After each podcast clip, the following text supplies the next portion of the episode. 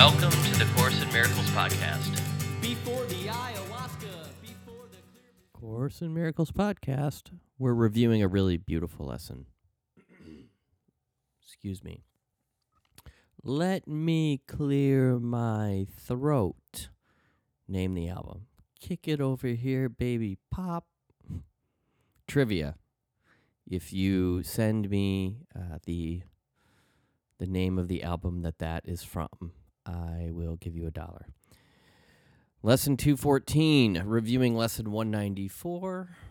I am not a body, I am free, for I am still as God created me, is what you were saying prior to this. And here's this this famous, famous Course in Miracles lesson. I mentioned um, as in the original broadcast of this lesson that you can watch Marianne Williamson's talk on YouTube. I could not find Marianne's talk on this on YouTube. She has like an hour and a half long talk on YouTube um, about this lesson. I couldn't find it, so I was disappointed because I wanted to watch it again on the day, the holy day of lesson 194. The 194th day of the year is I place the future in the hands of God day. So I'm a little all over the place tonight. Excuse my my less than serious tone. No, but seriously, uh, this is a very powerful lesson. I place the future in the hands of God. It's the same lesson as the third step prayer of the 12 steps. So I will recite that prayer right now. God, I offer myself to thee to build with me and to do with me as thou wilt. Relieve me of the bondage of self that I may better do thy will. Take away my difficulties, that victory over them may bear witness to those that would help of thy power, thy love, and thy way of life. May I do thy will always. So basically, with that prayer, you are you are you are placing the future in the hands of God.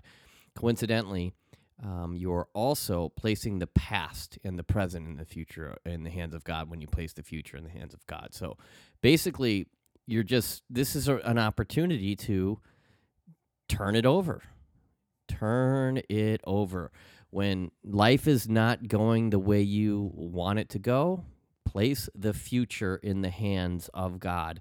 I have uh, used used some extreme examples of this sort of thing happening in my life.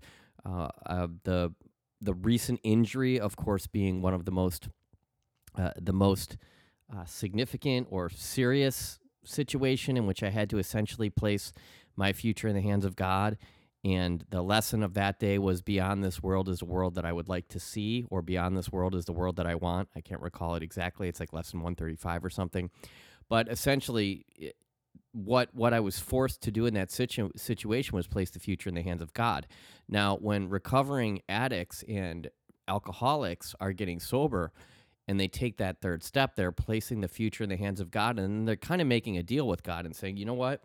I will do the rest of these steps and as a result of taking the rest of these steps, these 12 steps, these steps to God, I will I will discover that God will be will essentially do things for me that I can't do by myself or for myself. And this really this really happens. This really truly actually factually happens this sort of thing. When we place our future in the hands of God, amazing things happen. We just need a structure inside of which to do that or to practice that. And Course in Miracles, as the 12, 12 steps are, are both um, they're both structures in which you can place your future in the hands of God. Um, going and getting like baptized at like an evangelical church or or wherever, a Catholic church or you know, like being baptized by choice, like not like when you're you know when you're a kid um, and they baptize you and you don't remember it and there was like a ceremony and supposedly that's supposed to secure your place in heaven or something. No, like choosing to be baptized by doing that, you're placing your future in the hands of God. And that stuff, that organized religion stuff, it it saves people's souls. It truly it truly does. And so I you know, I will definitely make my my little I'll take my little jabs at the organized religion stuff, but we will no pun intended, we will give the devil her due. We will give the devil his due. Um no play on words a is that a pun? I don't I don't think that's a pun, but you get what I'm saying. We'll give the devil of organized religion its due, um, in the sense that it truly does. It it truly does save people's souls. I know people whose souls it has saved personally. It just kind of gets into some strange places that I've talked about before. Anyway, so lesson 194 I place the future in the hands of God. Then we've got this beautiful prayer. The past is gone, the future is not yet. Just I was saying, you're you're placing the the the past and the present in the in the hands of God also when you place the future in the hands of God. Now am I freed from both, for what God gives can only be for good, and I accept but what he gives as what belongs to me. Oh, that's just that's just such beautiful stuff, isn't it? Isn't that just such wondrous wondrous stuff to recite or isn't that a wondrous prayer to recite? The past is gone, the future is not yet. Now am I freed from both, for what God gives can only be for good, and I accept but what he gives as what belongs to me. And then we've got our our closing prayer I am not a body, I am free, for I am still as God created me. So I uh, I spent this morning at the coffee shop the I'm in my hometown. I'm in the town that I grew up in today, and I was at the Starbucks downtown there and uh, reading Power versus Force by David Hawkins. That is some that is some beautiful, powerful. That's his first book. I might have just mentioned that, but it's um Power versus Force is David Hawkins' first book.